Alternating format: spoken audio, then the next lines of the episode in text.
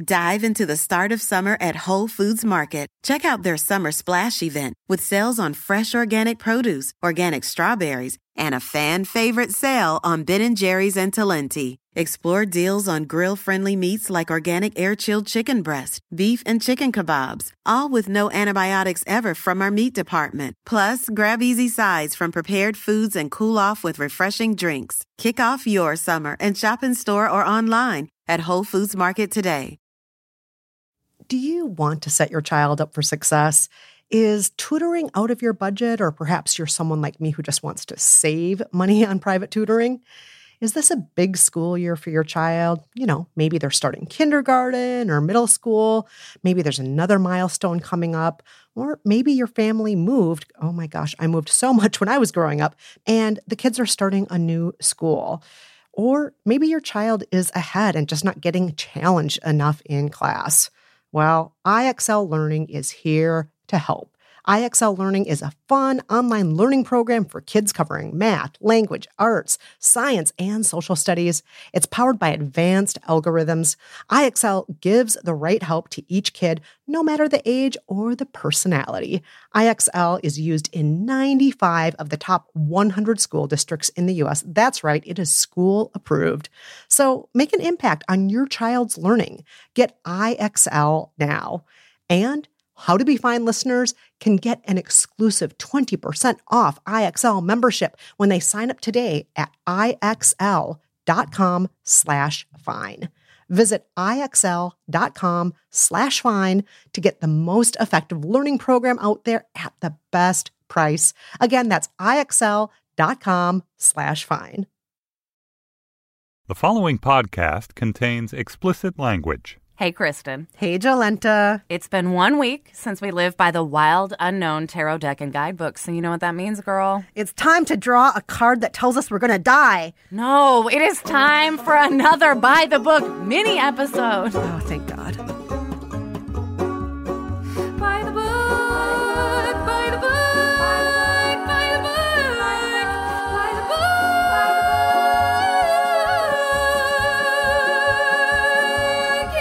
That's right. It's time for another By the Book epilogue. This week, we're looking at the aftermath of living by the wild, unknown tarot deck and guidebook. And bonus, we'll also be joined during the second half of the show by Walt Hickey from 538, who's investigated the accuracy of tarot cards. Ooh, I'm so excited for that part I of the show. I know. But first, let's get to some listener mail. You all had a lot to say about tarot. Oh my gosh, so much. So let's start with Michelle, who wrote to us on Facebook. Michelle says, Kristen, I love your take on the wild unknown book, and your whole experience with tarot was a real nail biter. But please do not worry that you were co opting someone else's religion.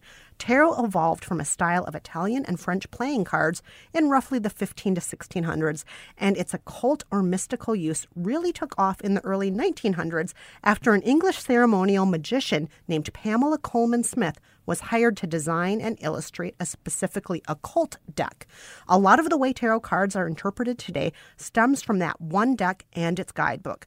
Artists from many different faiths, cultures, and countries have made their own versions of the images. I think it's so cool that tarot art continues to change and become more inclusive, and that you can add elements of your own culture, religion, and identity, yet everyone can still read with your deck. Someday, I hope to create my own tarot deck.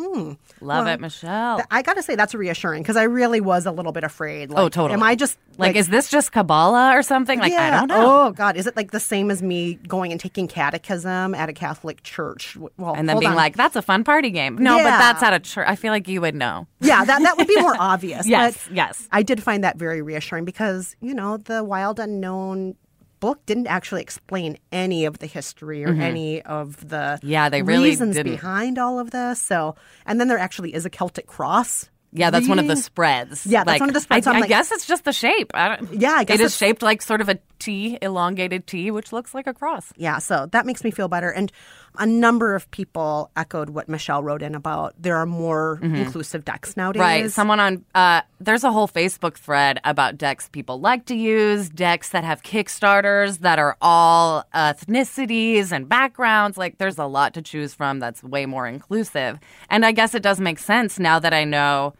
this comes from Italy and France, that, like, yeah, the original people depicted are probably white. Yeah. So all of that was very reassuring. And Michelle, we loved getting your letter. So thanks so much for writing in with that. Up next, we have some tarot deck advice that was emailed to us by Laura. She says, Hi, Jolenta and Kristen. I really enjoyed your episode on the Wild Unknown Tarot, and I'm glad Kristen managed to work through her tarot anxiety by the end. I'm a fortune telling skeptic who loves tarot cards for their weird symbolism and art. I like looking through different decks, and I usually do a card a day drawing to give myself something to think about or journal on. I find the ritual of it very relaxing, like Jolenta.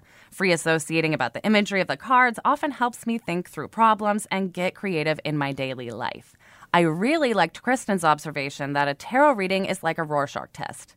I feel like the cards can't tell me anything that isn't already inside my brain, but it sometimes helps me make sense of what's in there. Laura goes on to say, I think the wild unknown, while beautiful, is actually a bit too abstract of a deck for a beginner. The famous Rider Waite Smith deck has more literal images on each card, especially in the minor arcana, which can make them easier to meditate on and remember.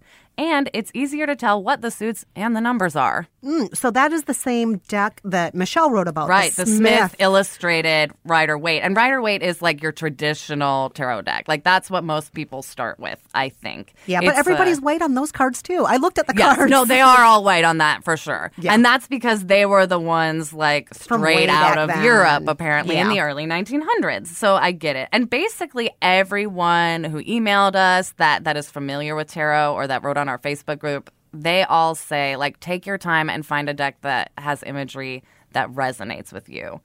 Yeah. Which we did not do. We took our time We to find a bestseller. bestseller. Yeah. So we thought, of course, it would resonate with us. We didn't even think about it, Yeah. it resonating at all. So it's interesting to know that apparently the normal way to get tarot is to like look and touch. Also, I'm so glad that Laura points out that some of these other decks actually have clear numbers and suits. Yeah, I felt it like wasn't clear. such a dum dum reading those cards. I'm like, I don't know what number this card is. Something I remembered just now was I had a lot of trouble mixing up um, wands and and Swords. swords. Yes, yeah. yeah. They looked really similar. Like I like did my own readings wrong a couple times because I thought some swords were wands. Yeah. I- So it's just yeah, I needed something clearly for a beginner. Like we need something with more background, more history. It's funny though because you actually have some history. With I tarot do, cards, I and do. you were even confused Yeah, by yeah. the deck we chose. It's true. And now we have to talk a little bit about the fact that lots of listeners wrote in after Cameron posted pictures of the deck we were dealing with. Oh right, Yeah, right. yeah. So, Cameron, you very kindly, as if to show to the listeners, I wasn't just being crazy by being scared of the wild unknown tarot deck. I actually was legitimately freaked out for reasons that were apparent once you posted some pictures of the cards. And then I gave you the tarot deck to live by and the book after we were done with the episode. And so, Cameron, tell us a little bit about how you've been reacting to these cards and, you know, their imagery and you're trying to live by this deck now. Is he living by the deck, Kristen? Yeah, That's a bold statement. Yeah, I don't know if I'm living by it exactly. You're doing it I've, every day. We sit two desks apart and I see you with those cards now. You do Yeah. it every day? I've just done a card a day reading where, like, right Mm-hmm. when I get into work in the morning, I shuffle and I ask the question, "What should I be focusing on today?" Which is, I think, what the guidebook recommends Mm-hmm. that you should do, and then I just pull one off the top and. I have not pulled any scary cards yet, so I have not gone into any sort of Kristen style tailspin yet. Mm-hmm, However, I did do something today where uh, my coworker who sits next to me, Odelia, was having a bit of a work related problem when I was drawing my card, and I was like, "You should draw a card," and I had her shuffle them and ask her question while she was shuffling them. And then she pulled a card and she pulled the scariest card in the deck. She pulled that nine of swords. Oh, the I one with like on eyeballs and like twisted guts and yeah, stuff. Yeah. yeah, the by far the spookiest one, and she was like, "Oh God, this is not helpful." So I think that card in particular is the scariest one. If you do pull a scary one, I could see how it could be kind of like a shadow cast over your day because Mm-hmm. I do think the positive ones are kind of like a little they do like kind of increase my mood or make me more optimistic about Mm-hmm. Oh, nice. what's to come in a very small way and i've also been like I set up the card next to my deck so I can look at it throughout the day. If Oh my I'm- God, Yeah. Cameron. Well, I keep pulling. Like I've pulled three cards, and they've Mm-hmm. all had sort of a similar pattern. Surprisingly, Ooh. they've all been kind of about like clear headedness Mm-hmm. and just like responsible decision making. Mm. So it's actually kind of a nice little thing. If I'm feeling stressed, I can like look at whatever the picture of the lion with a rose in its mouth. That was one Oh, of them a that was nice one. actually kind of a pleasant image to go back to. So, would you recommend that other people do this deck cam, or, I mean, in light of my reaction to it? I would definitely recommend getting a different deck. When I posted that picture in the Facebook community page, and if you have not joined the Facebook community page, you should do that. Uh, people posted what their decks looked like, and they were just so much nicer. I would say every deck. card someone posted a picture of definitely looked gentler than Yeah, the yeah, deck yeah. we used. That Nine of Swords, I don't know where that came from because I Googled Nine of Swords and it was a picture of like a woman crying, which is not a positive thing, really, but like. It's a gentle image, though. yeah. Yeah. What is this eyeballs and worms I and don't know. a horn and like I don't know. It was like they just decided to put a bunch of random scary images together for no reason. I think Bobby, who responded to the image on Twitter, put it best when he said, That's some serious nightmare fuel. I think that is perfectly put. Nightmare fuel that will contextualize your life, Kristen. and yet, Cam, we're glad you're living by this nightmare, so I don't have to anymore. Yeah, you betcha. Um, I love how many people wrote to us about your ADHD diagnosis, Me Jolenta. We have the best listeners, and they're so supportive. Let's listen to this voicemail from Catherine. I was diagnosed with ADD. I do not have the hyperactivity portion. I was diagnosed about 28 or 29. I'm 30, I'll be 32 this year. And so a late diagnosis is actually very common in women who oftentimes display other symptoms um, that could be interpreted as anxiety or depression or have comorbidities with anxiety and depression like I do. And so I think that there's no there's no shame in it, obviously, but I think there's an awful lot of power to. I know that when I was diagnosed, I had answers for things that I couldn't explain by my diagnosis of depression or anxiety, and I, I found that to be very empowering. So I hope you do too, and I hope that whatever medication or whatever route you take feels like further empowerment for you to live your, your as your best self. Catherine, thank you so much for that call. Thank you so much for what you said. I am learning so much about my anxiety and my depression and like why I have never been able to let go of my anxiety because it like keeps me on track and I'm, you know, trying some new medication. It's early on, but I'm I'm noticing some huge changes. I just I feel like my mind is quieter. I'm able to focus. Apparently, focus, Kristen. I just learned this is not a recipe of like the perfect time of day and the perfect amount of interest you have and like Hold on, it's not the about right temperature. waking up miraculously at the same time every day. Like I had a moment for the first time where I was doing something I didn't care about, and normally I would just. This is the stupidest story, but I was refilling water that we keep in the fridge, and normally I would finish the container of water and leave it out and like refill it next time I want water. But I was like, no, I'm going to choose to refill it and put it away. And then I was like, oh my God, I just chose to focus on something. It wasn't like, you know, spirit moving me or whatever. I was like, people, this is why everyone was so mad at me my entire life. Like, because I didn't know you could do this. I didn't know you could just like be deliberate. Like, I've never had that ability before. and now you do. It's insane. It's fleeting right now, but I'm learning about it, and it's like, oh my god! Like, no wonder. I mean, I really wish I things could have been handled differently in my past, in my childhood, especially in high school. Uh, also learned that for women. Uh, their hormones make it so ADHD symptoms become more apparent during puberty, as opposed to like old diagnostic standards, which are like if you're a little white boy and someone hasn't mentioned ADHD by the time you're six, like you don't have it.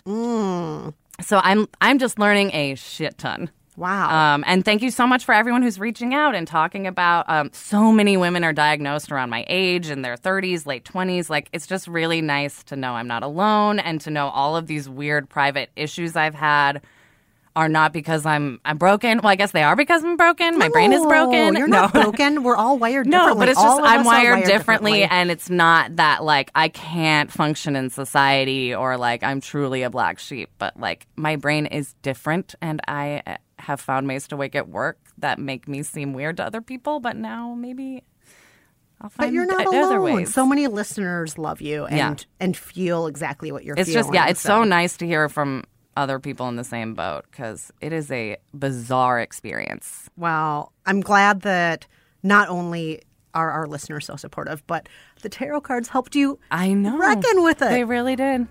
All right, so thank you, Cam, and thanks to all of the listeners who wrote in with their experiences with tarot, with their advice for us. We got a ton of letters this week. That's just a few.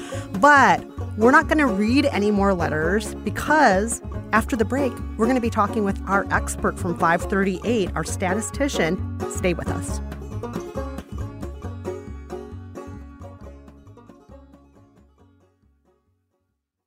Do you ever find yourself wading through your newsfeed on Facebook or Twitter, wishing you could just call someone up and ask, What do I really need to pay attention to here?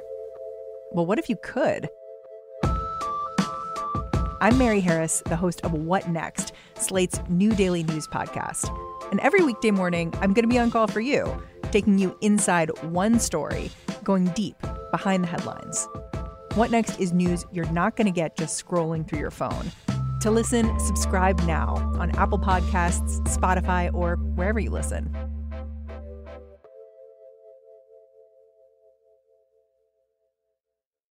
And we're back with a very special guest. Walt Hickey is here. He's a writer for 538. As you may know, 538 is the blog that was founded by Nate Silver, the statistician, who successfully called the outcomes of 49 out of the 50 states in the 2008 U.S. presidential election.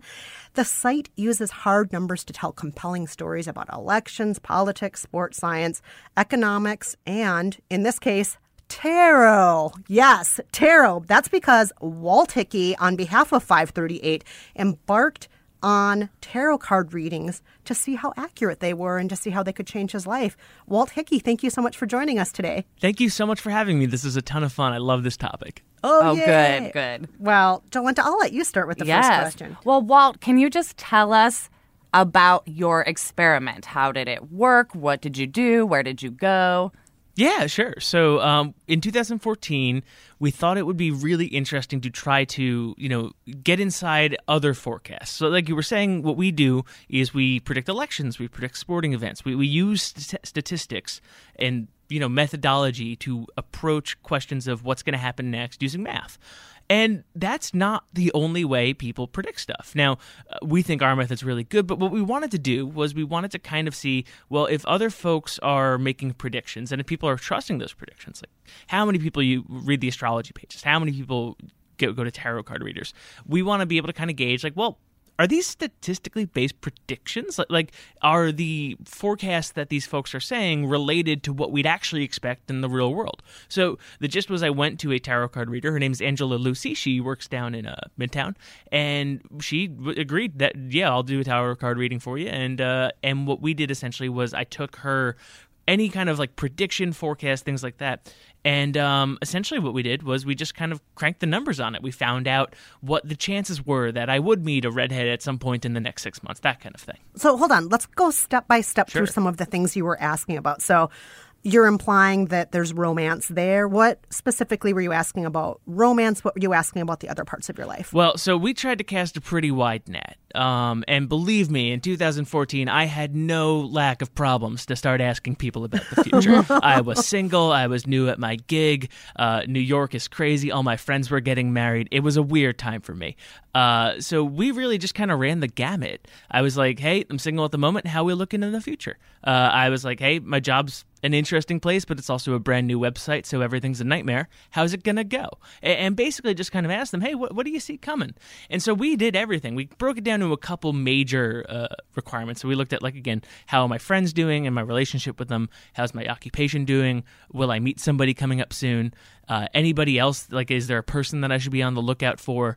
Uh, even some other stuff. Like, like, she made a prediction that I would go boating, uh, and you know, we had a conversation, and we she gave me a reading as she would any other person, and and the idea was what comes next. And, and then what we did was we looked up the numbers behind that. Amazing. So let's hear about how accurate those numbers are. Well, you know, it was really interesting how some of those work. So, for instance, she mentioned that I would meet a woman with brown or red hair. And that was a person of interest that would come up. And this was, we did this in September. So, um, it was, it- over the next three months, I would meet a woman with brown or red hair who would have some importance in my life. Um, and what ended up happening is, like, first of all, a lot of women have brown or red hair. Um, I think that you're looking at something like uh, New York has 53% of women and 78% of the Northeast U.S. population has brown or red hair. So literally 41% of humans that I will meet in New York probably have brown or red hair, right? So Kristen and I live in New York, and I would say we both consider ourselves to have brown hair. Yes, yes. so I mean, like, had this been in, in the in the fall of 2014, I would have I'd nailed it, got it, somebody important in my life. so, um, so, but this ended up coming true. I mean, you know, we'd expect that if I met 12 people, that there's like a 99% chance that one of them would be a woman who had brown or red hair. But hey, my roommate started dating this woman who had brown hair. Your roommate's girlfriend? Come on. Mm, yeah, I feel like is that's a bit of a reach, That's but- a reach. That's not your own girlfriend. But has she like changed your life a lot? Who knows? Maybe she got Did him you a have job an or something. with her? I don't know. Like, what happened with you two? I understated that a bit. The the roommate at the time was one of my best friends. I've known the guy since middle school. So um, him getting this long term girlfriend, who he's he is still seeing to this very day, was a pretty big deal actually. So I so I it's like a, a real addition to your friend group. This is a real addition to my life. Brittany's a permanent fixture. It's pretty great. Okay. okay. All All right. right. No, He on that seems front, fond she of actually Brittany. really I'll nailed give it it to in the, Okay. depth of history. That makes sense. All then. right. All right. Yeah. Um, so we kind of see things like that. Dating. Um, she had a like a, a bearish bet on my immediate dating future. She essentially said that um, people around you think that you're sad and, and think that you need somebody, and that your friends think that you're lonely. Which, wow, that was great to put into print. Um, oh, fun. Yeah. um, but essentially, like, listen, a New York City psychic is going to get a lot of mileage guessing that a single person uh, has had some Right. dating trouble.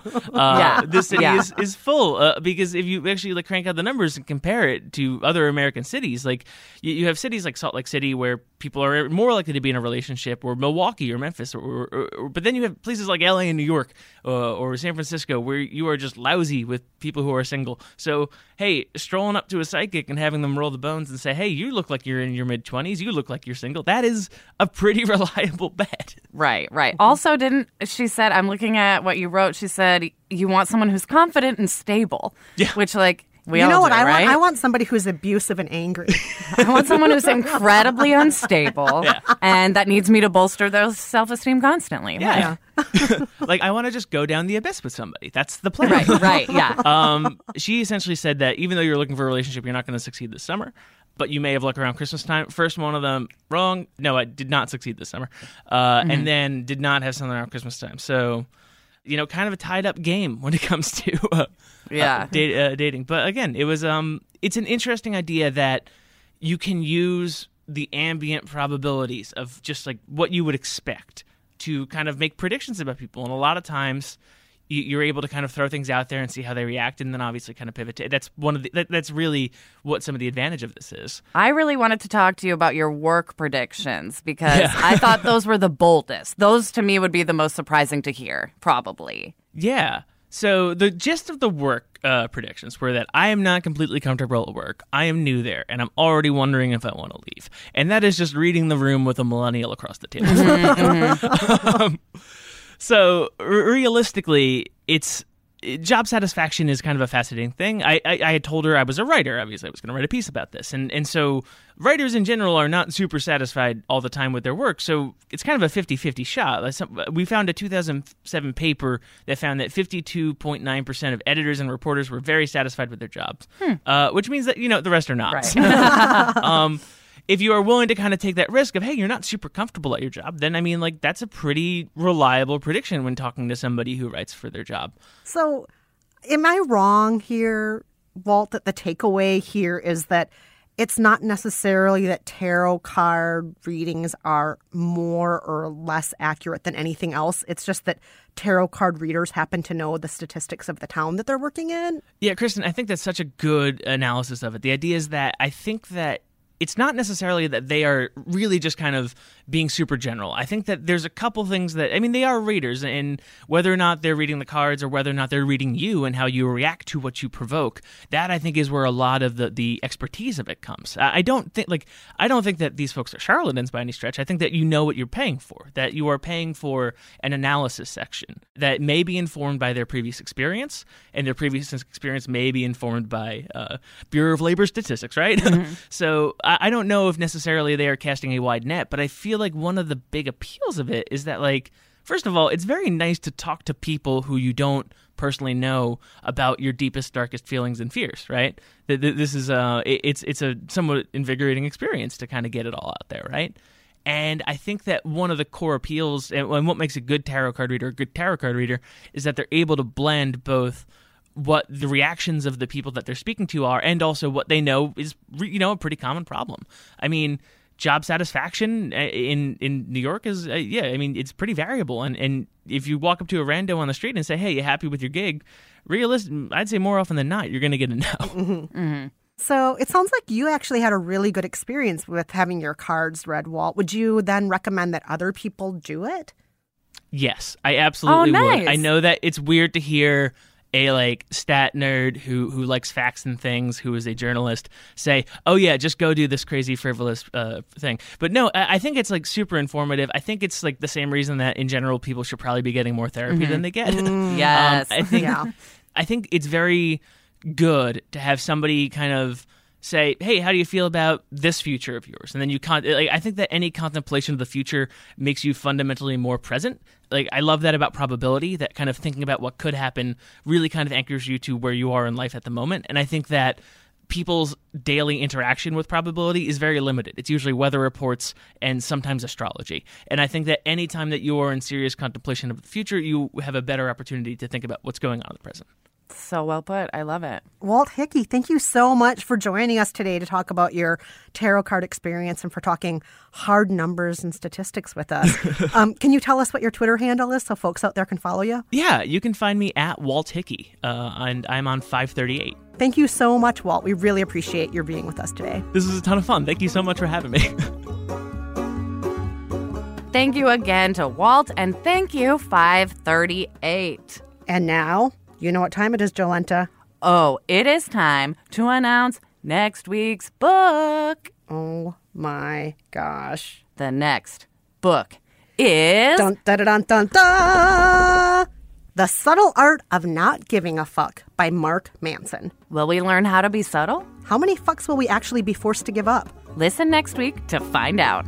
Thanks again to our special guest, Walt Hickey at 538, and to everybody who reached out this week. Reminder you can always call us at 505 510 Book or write to us at bythebook at panoply.fm. And of course, please join that Facebook community that Cameron mentioned, where you can talk with other listeners and share stories of following self help books in your own lives. Thanks again to our producer and tarot reader, Cameron Drews. Until next time, I'm Kristen Meinzer. And I'm Jolenta Greenberg. Bye bye.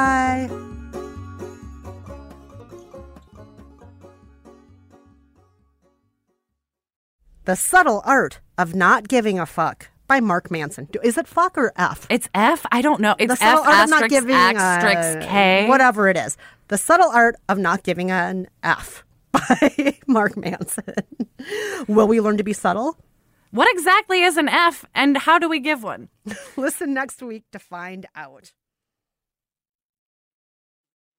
Start clean with Clorox because Clorox delivers a powerful clean every time. Because messes happen. Because Hey, listen. Remember how you told me to toss those takeout containers before we left for vacation? And you were like, I'm serious. If that leaks over the counter, it'll be a slimy abomination by the time I get back. And I was like, yeah, yeah, yeah. Of course. Don't worry about it. I won't forget. well, Ooh, yeah, that happens. So start clean with Clorox. Use Clorox products as directed. Rinse after use if in contact with food surface.